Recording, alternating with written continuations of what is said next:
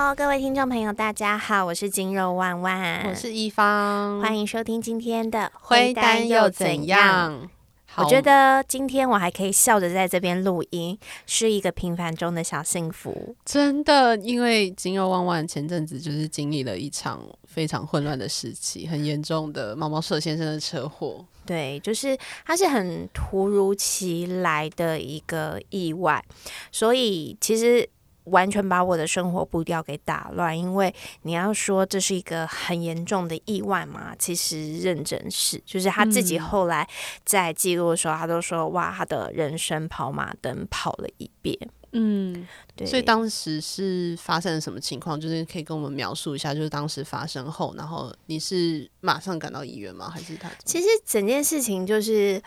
因为毛毛手先生他是赛车手，然后同时他也会有一些这种试车啊等等的工作，就是算是运动驾驶赛车的一个运动相关的产业，所以你说他的工作会有些风险嘛？当然会，可是因为他们都已经赛车这种几十年的时间，所以他们对一些安全风险的控管都是很厉害的。但其实他自己都有说，前阵子发生的那个意外，其实就是他人生中也没有遇过这么严重车祸。总而言之，就是他在工作中的时候出现了一些小意外，所以以至于他就发生了很严重的车祸之后呢，我在当下都是不知道的，因为那一天我本来就是打算说，哦，我的12月的工作排程也非常非常的满，所以我还记得我在那个当下，我还传了一个讯息给他，那天他就说哦，他要下去工作了。我说哦，好啊。然后大概隔了2个多小时，我就传一个讯息给他，我就说哦，我今天工作真的也是有点忙欸，不确定今天能不能下去找你。然后后来他就都没有回，那我也觉得很正常，因为通常他在工作中的时候，他当然也不会有时间把手机拿出来看简讯，然后就一直拖到大概3-4个小时之后，然后他就打电话给我，然后他就说哦 baby， 我现在人在医院，声音听起来有点虚弱，可是因为他这一阵子家里也有一些状况，所以我以为是他的家人在医院，他去医院陪同，我还很着急，我说哇，是谁在医院吗？怎么了吗？他就说没有，是我在医院。我整个就吓到，因为我那时候还没有意识到事情可能会很严重，然后后来他就说就我出了车祸这样子。然后所以当下我就问他在哪间医院，然后心里就开始非常非常的忐忑，因为我就问他说你伤到哪边吗？等他就是哦，就伤到了腰椎第4节骨折，这听起来就很严重，因为像我们自己在做健身产业的人就会知道，伤到颈椎伤到腰椎，你没有搞好的话，可能就是下半身，不只是下半身，你可能会有些肢体瘫痪的状况，而且它可能会是在后续慢慢发生，因为话说在这件事情发生之前呢，我还被抓去听那个交通安全讲习，因为之前超速嘛，所以他其实在那个讲习我有认真听课，他其实就有讲述到很多在车祸里面可能造成一些脊椎损伤的病友，他们其实是在车祸后的半年1年，然后才发现自己的脊椎有些损伤，所以以至于后来就必须终身靠轮椅或是行动不便。所以你当他听到想说天哪，这件事情也太严重，所以我就立刻跑到中部的医院去找他。结果我觉得在那个当下的时候，因为虽然他笑笑的跟我讲这些事情，可是你自己大概会意识到，就是这件事情它其实是有一定的严重性，而且他那时候跟我讲的时候，他是说他现在就只能躺在病床上面，因为送的那个医院比较不是那么大间的医院，因为就临时送去，所以那是礼拜5发生的事情。他说检查要到周1才能检查，我就想说怎么会拖这么久？对，我想说哇塞，要周1才能检查，这还得了？就是要赶快冲过去做处理。然后，所以在我开车下去的时候，其实后来他就传了一个讯息，就是他转院，他的朋友协助他转到另一个医院，但我没有看到那个讯息，所以我还跑错了医院。Okay. 所以那个路程是因为我从台北开到台中，其实周末的车程大概就快要2个小时。我真的觉得，可能因为我经历过以前前夫这种风的事情，我算是很冷静。其实你的心会7上8下，因为第一个你不知道他到底出了什么事情，然后那个东西有多严重，他会不会其实之后就又面临到有一些半身不遂啊，或者是长期的复健，我就开始想很多事情，包含就是哇，那他长期复健的时候，他要住哪里？他住的那个地方还只是睡沙发床，沙发床还很烂，那个地方会帮助他复健吗？他会不会需要到请看护？那如果他没有办法请看护，我要怎么样在两边顾他？我的脑袋就有100种想法，那这样开车就会很不专心，因为心会很起伏。所以我还记得我那个时候就想说啊，好，赶快放一个圣诞音乐专辑，有没有？就是比较有疗愈人心的效果，然后这样深呼吸10口气，然后就听了那个音乐上路。所以后来赶到第一间医院的时候，我都还算冷静。然后后来看到转到另外一间医院的时候，其实我在那个当下就是有一点手软脚软。所以我还记得那个时候在准备要跑第二间医院的时候，我就突然那样开车觉得手软。真的就是手软，因为你的脑袋有太多太多的想法，因为而且加上他后来可能还有他的朋友紧急联系我要带什么带什么，其实是有一点严重的，是他自己假装没事，其实是有一点严重，他不想让你担心啊，对，所以我就整个就是好像手软脚软，所以我还在路边大概停了10分钟。然后那10分钟呢，就觉得不行，我要压压惊。然后还好我车上都有放一些糖跟水果干，吃一下，就稍微吃东西补个糖分压压惊。然后其实是想哭的，认真是想哭，因为你脑袋会有很多想法，想说好不容易遇到一段很棒的爱情，怎么男朋友发生这件事情，他会不会不小心又跟我 say 拜拜，还是怎么样怎么样的？然后就觉得。天哪，我的人生好波折哦，还是接下来会怎么样？但就不能想这么多，所以调整自己的思绪之后，就跑到第二间医院去。那第二间医院的时候，就看到他其实真的就是躺在那边不太能动，但是因为已经做过一些医疗的处理，然后医生也有进来看他的脚，就是还可以动，还有力气， okay. 所以代表他还没有伤到神经。所以后来我进去的时候，刚好那个医生就进来。看了他的 X 光片，就是腰椎骨折，叫压迫性骨折。所以大家想象我们的腰椎一节一节嘛，像是红豆饼、车轮饼，它就是有一节的那个车轮饼整个变扁，所以很痛很可怕，它整个脊椎就扁掉。所以那个时候医生就说，其实他要第二天立刻动手术。因为这种骨折的，你不晓得他接下来会不会不小心乱动，怎么样就伤到神经。所以我们大家，包含他有些朋友在那边，然后大家都不敢让他动，因为很怕他稍微动一下，或是想起来喝个水，床稍微调高，哇靠，万一压到神经，那就完蛋了。对。还等第二天手术，真的吓都吓死。然后再来，因为第二间医院就是并不是一个大家可能常会听到，就是哇那种手术很进步的医院，所以听到腰椎要立刻手术的时候，然后当然我觉得他有一群真的很厉害的朋友，我们大家就开始想找要怎么样，然后大家开始一直打电话有没有，后来就想尽办法，然后就让他转到了一个教学等级的医院，然后转进去之后也很幸运，就是做了微创手术。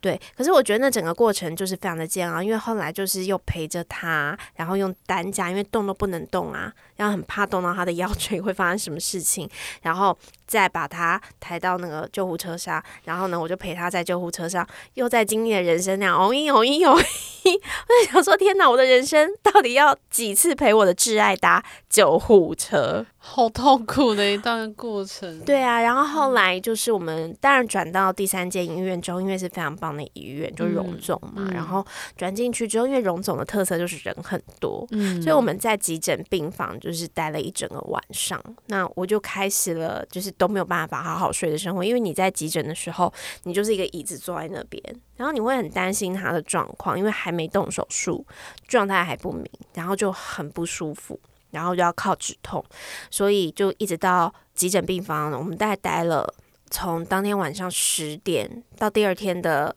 晚上6、7点，好久哦，对，真的很久。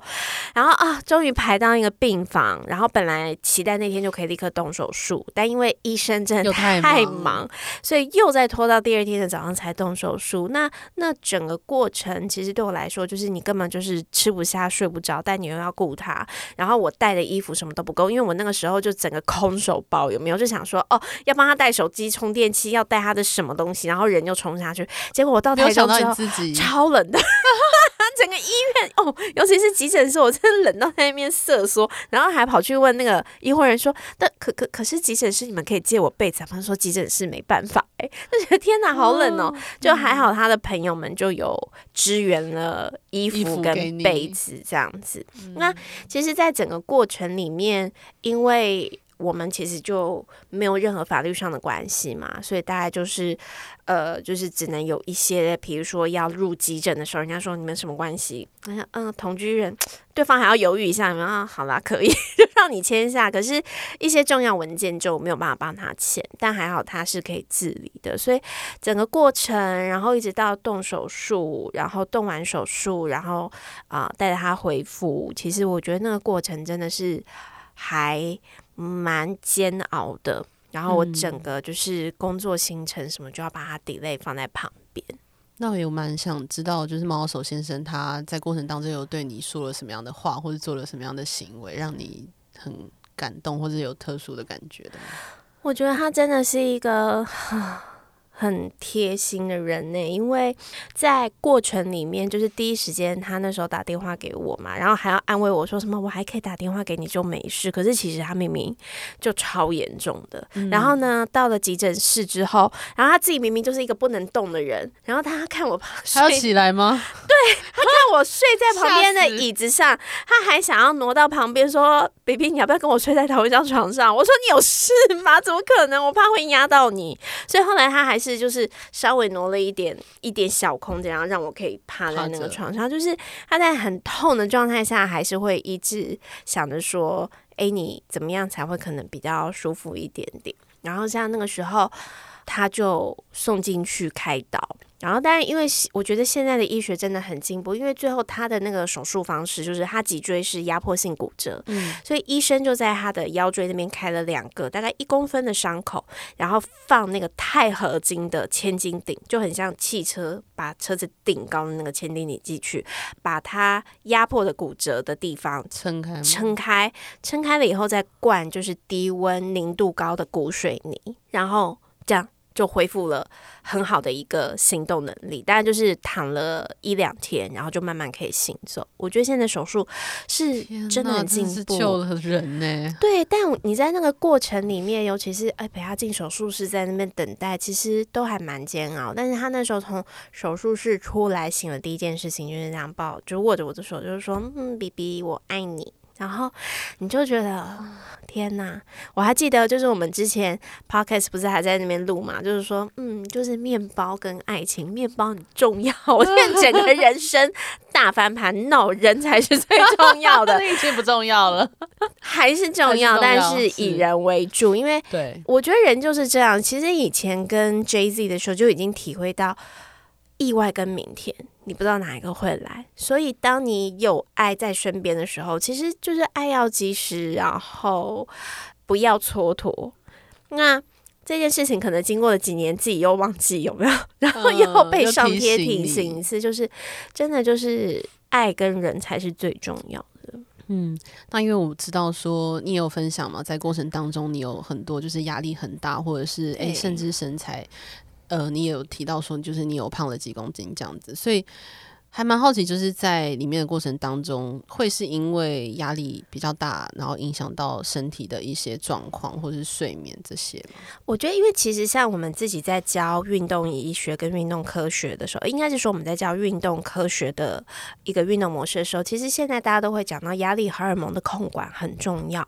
那我们自己也遇到很多学生，他因为可能工作压力或生活压力很大，他就容易减肥。瘦不下来，但我这辈子真的没有经历过，就是这么高压的状态下，我突然体会了，好，你居然可以胖得这么快，就是因为其实这个大概为期2周的时间，我就是几乎没有办法好好睡觉，因为不管在医院或者是他回到我家之后，我要照顾他，就是你的睡眠时间是非常非常少，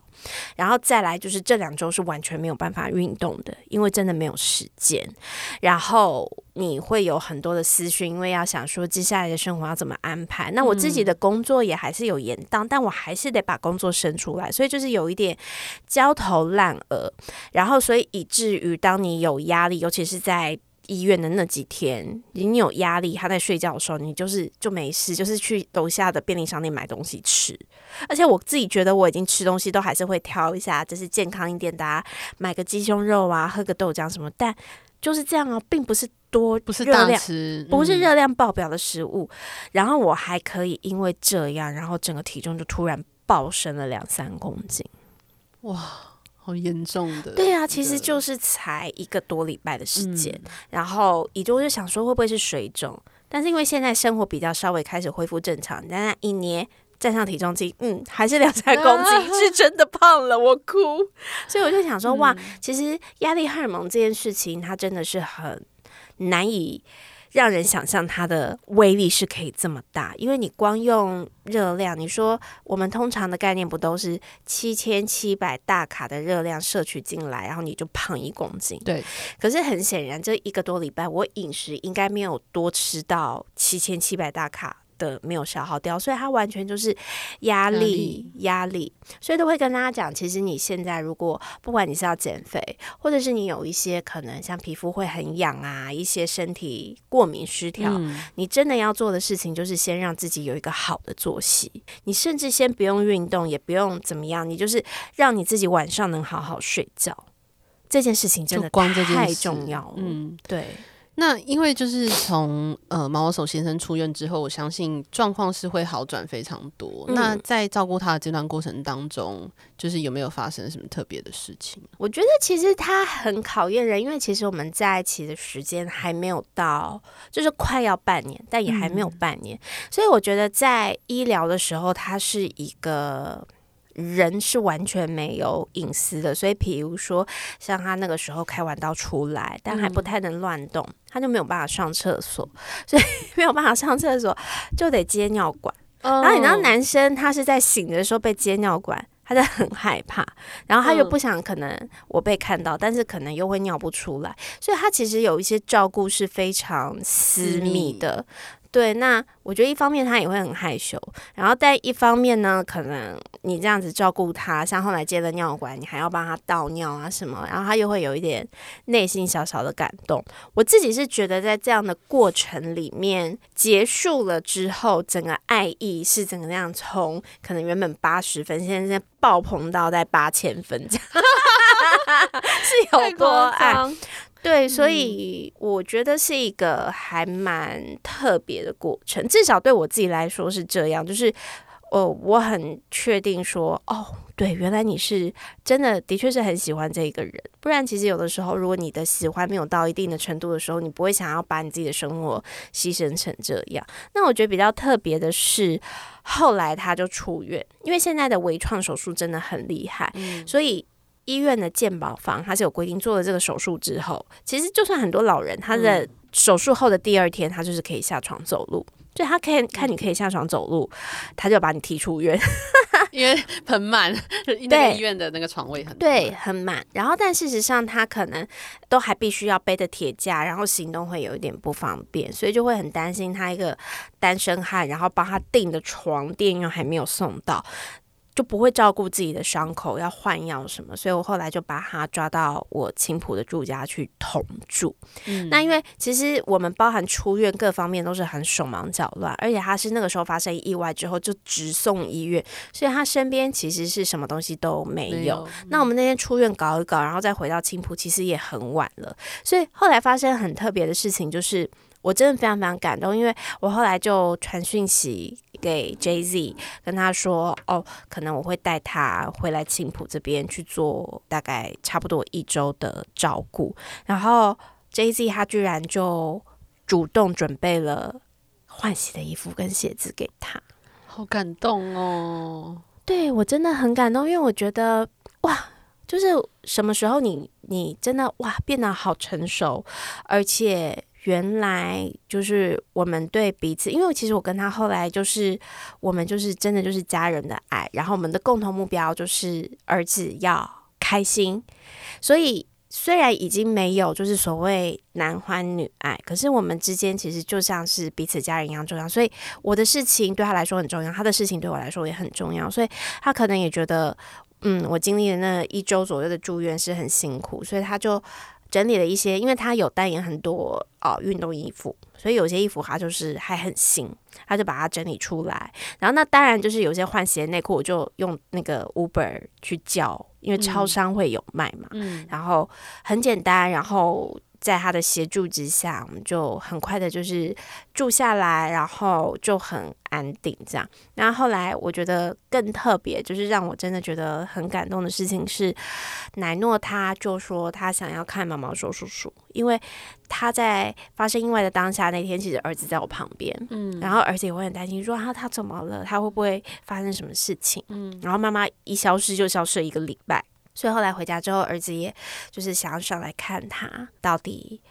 恢复的怎么样。所以后来就是在他恢复比较好的时候，就发生了一件很感动的事情，就是他们父子2个就来看他，然后他们就见面了。居然是在这个情况下见面。对，他们就见面了。然后因为他们见面，然后其实他也想要稍微走动一下，所以我们就在我们家附近就找了一个餐厅吃饭。然后整个过程呢，就都非常的 peace 和谐，而且大家都是谈笑风生。然后甚至是在吃完饭之后，乃诺就说：“他想在附近的公园玩。”所以后来就是等于是他的爸爸和叔叔就陪他在公园玩。然后我觉得那个画面，我自己站在旁边的时候，好妙哦！我会觉得其实是一个很舒服，也不是很妙，就是你会觉得很舒服，然后会想说，就哇，原来人跟人之间的感情和合作是可以到这样子的一个境界，就是大家可以为了爱，然后有这么多的包容跟相处和谐。那小朋友当然就非常非常的开心。然后后来很好笑，第二天我带他去上学的时候，因为就只有我跟他单独在车上，他就跟我说，他说妈妈你知道吗，我昨天其实超紧张的。我说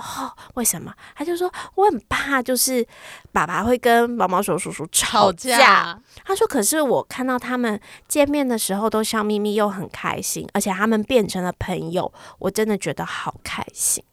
好感动哦！对，真的很感动，所以我觉得这真的就是一个也算是人生很特别的小收获跟旅程嘛。虽然说这个意外发生是大家都不想要，他又需要一点时间去休养，真的也是很辛苦。可是很意外的就是让他们见了面，然后彼此的相处是很舒服，而且也更奠定了我们的感情有更深的基础。我觉得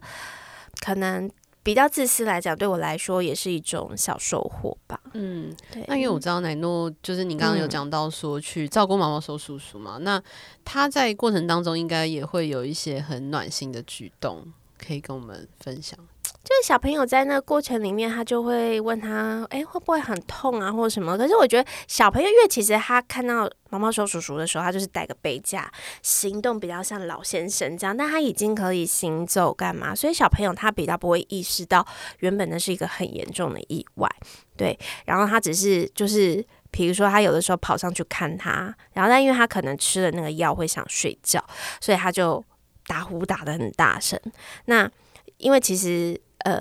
乃诺的爸爸是不会打呼的人，我也不会打呼，所以他对打呼这件事情是非常陌生的。然后我那天看到画面就好好笑，他就想要叫毛毛手叔叔，但他又睡得很熟，然后那个呼声大到像河马，然后他就想去撩他的手毛，他想撩手毛，想说撩撩他会不会醒，就没有，打呼一样很大声，他就在旁边这样看着他打呼，然后一直哈哈笑，就很像是在看动物的感觉。然后后来他很可爱，听就说，他就说好，没有关系，那可能等叔叔他第二天睡醒，我再来跟他打招呼。对，就是也是一个贴心的小暖男。那因为我相信就是在过程当中，你的工作或者是他本身的工作，就是也有还蛮大的影响。就是那对你来说，你觉得比较困难的地方会是什么呢？因为其实像我很多的工作，不管是拍片，然后一些运动的影片，然后或者是一些商品的拍摄，都必须要在我的工作室，而且东西就是在我家。所以其实在住院的这个期间内，老实讲我们的工作真的 delay 很多。可是有些东西你已经跟厂商协调好的日期，甚至很多都是有签合同，那你该执行就是要执行。我还是抱持着就是我不觉得你可以因为你的私事然后去影响到人家工作的进度。所以在这个过程里面，其实就是筋肉Jay-Z 每次还是讲筋肉爸爸 ，sorry，、他现在叫肌肉欧巴，肌肉欧巴，对，肌肉欧巴 Jay-Z 呢，他就跟儿子就两个人就是通力合作，然后帮我把很多摆在家里的商品拍了很多情境的小影片，然后最近又意外激发 Jay-Z 发现自己有拍片。不能说天分，但他发现自己很喜欢拍短片，而且他会指导他儿子。然后我就发现，哈，原来我儿子还蛮会演的、欸。对，他就会很意外的收获。对，就比如说他们要拍一个可能牙膏，然后那个牙膏爸爸就想了一个桥段，就是哇天气很冷，然后他在呼手的时候，有口臭，然后要刷牙，就这么简单的桥段，就叫儿子演。那因为我们从来没有看过乃诺演戏，我就觉得他一定会演不出来。结果没有哎、欸，拍片出来的时候，乃诺演超好的，然后再配上那种就是韩风的情歌，然后很意外，就是那个影片 share 出来之后，就是广受师奶们的喜欢。就是没想到是反效果，就是也有是这样的效果。对，那当然我在上面也都还是有讲，因为我觉得像我们现在在经营粉专各方面，其实还是会有一些所谓的魔人在、所以你不能让那些魔人觉得你是要靠小孩赚钱，其实真的没有。其实整个历程就是因为就是妈妈有点分身乏术，然后小朋友又觉得拍片很好玩，拍商品很好玩、然后他自己本身其实之前就有跟我分享过说，他其实班上有同学有在经营 YouTube， 然后经营的很好，他又觉得爸爸妈妈也都有经营粉专，然后他也想要尝试开始做自己的社群。那我就有分享给他说，可是你知道吗，其实在粉专上面有很多人喜欢你，很多人也会讨厌你，那他们可能会对你有很多的攻击，就像爸爸妈妈会遭遇到的。那他就说那没有关系啊，就是他可以慢慢去练习。那既然他都有这样的想法，我们就觉得那或许就可以让他练习看看。所以像他自己现在就很热衷跟他爸爸一起拍片跟演东西，但之后就不用工作，全部交给他了。我也是这么觉得，因为你知道很夸张，就同样都是牙膏嘛，有没有？牙膏那影片，爸爸跟儿子的点阅率比我高了应该100倍有吧？我都快哭了，他都不想看我刷牙。不想看儿子刷牙，对，好好笑哦。对，但我其实非常非常感谢他们，因为就是像是一个家庭的同力合作，然后我们可以一起去把一些工作给做好。对，那经历过这一次就毛手先生的住院的事件之后，你的心得或是对你人生有什么样的特殊的改变？我觉得其实还是回归一件事情，就是我再度被提醒，就是我觉得一个生命的历程，有的时候你会发现，就是最重要的东西，有时候可能不见得是物质，物质很重要，你没有物质，你没有钱，你活不下去。可是，在有一个物质的基础下，我觉得人和人的关系真的还是最重要，因为你会发现，其实人跟人之间感情带来的快乐，真的远远会比物质带给你的快乐多很多。对我来说是这样，所以其实像最近可能毛手先生就会想说，哇，那因为他的那个复健时间要拉长，所以以至于他的工作可能很多就必须要做一个变更，然后甚至是他会有一段可能收入短少的时期。那你就会想说，好啊，那没有关系啊，因为你们有感情的基础嘛。我就会开始跟他讲说，那不然我们可以另外去想一些事情，我们可以一起同力合作。但当然他在这方面就是有比较稍微大男人一点，就觉得他可以尽量靠自己。但我们最近就在研究，比如说像他爸爸，我觉得这之后或许如果真的有成功，可以再跟大家分享。就他爸爸是一个非常会做茶叶蛋的人，而且他爸爸在他小时候，可能他们就会在学校是卖茶叶蛋，然后他爸爸一天就可以卖好几千颗。然后我那天吃完之后，我就想，超好吃吗 ？My God， 好好吃哦，真的超好吃。然后呢，他爸爸就有朋友就指定说，那你做做看麻辣茶叶蛋，因为现在那个便利商店麻辣茶叶蛋还蛮贵。他爸那天就试 ，Oh my God， 真的很好吃。我就说，那我们两个要不要转行卖茶叶蛋？好像还不错。对啊，就会开始有更多的远景，就是你们会想要一起去做更多的事情，为了你们的未来。那我觉得这件事情它会弥足珍贵，因为重点不是你们要一起赚钱，重点是你们一起去做了很多的事情。然后我那天就很三毛，我问他说那你接下来要娶我吗？我自己问完都吓一跳，我想说你怎么会问这种话我怎么会问这种话然后但是的确就会有觉得说好，万一他要娶我的话好像也 OK 这什么烂结尾没有啦，要再想一下对，当下会觉得对，当下就会觉得其实人跟人的感情真的我觉得才是在这个世界上最弥足珍贵的。所以还是话说回来，我觉得你要可以就是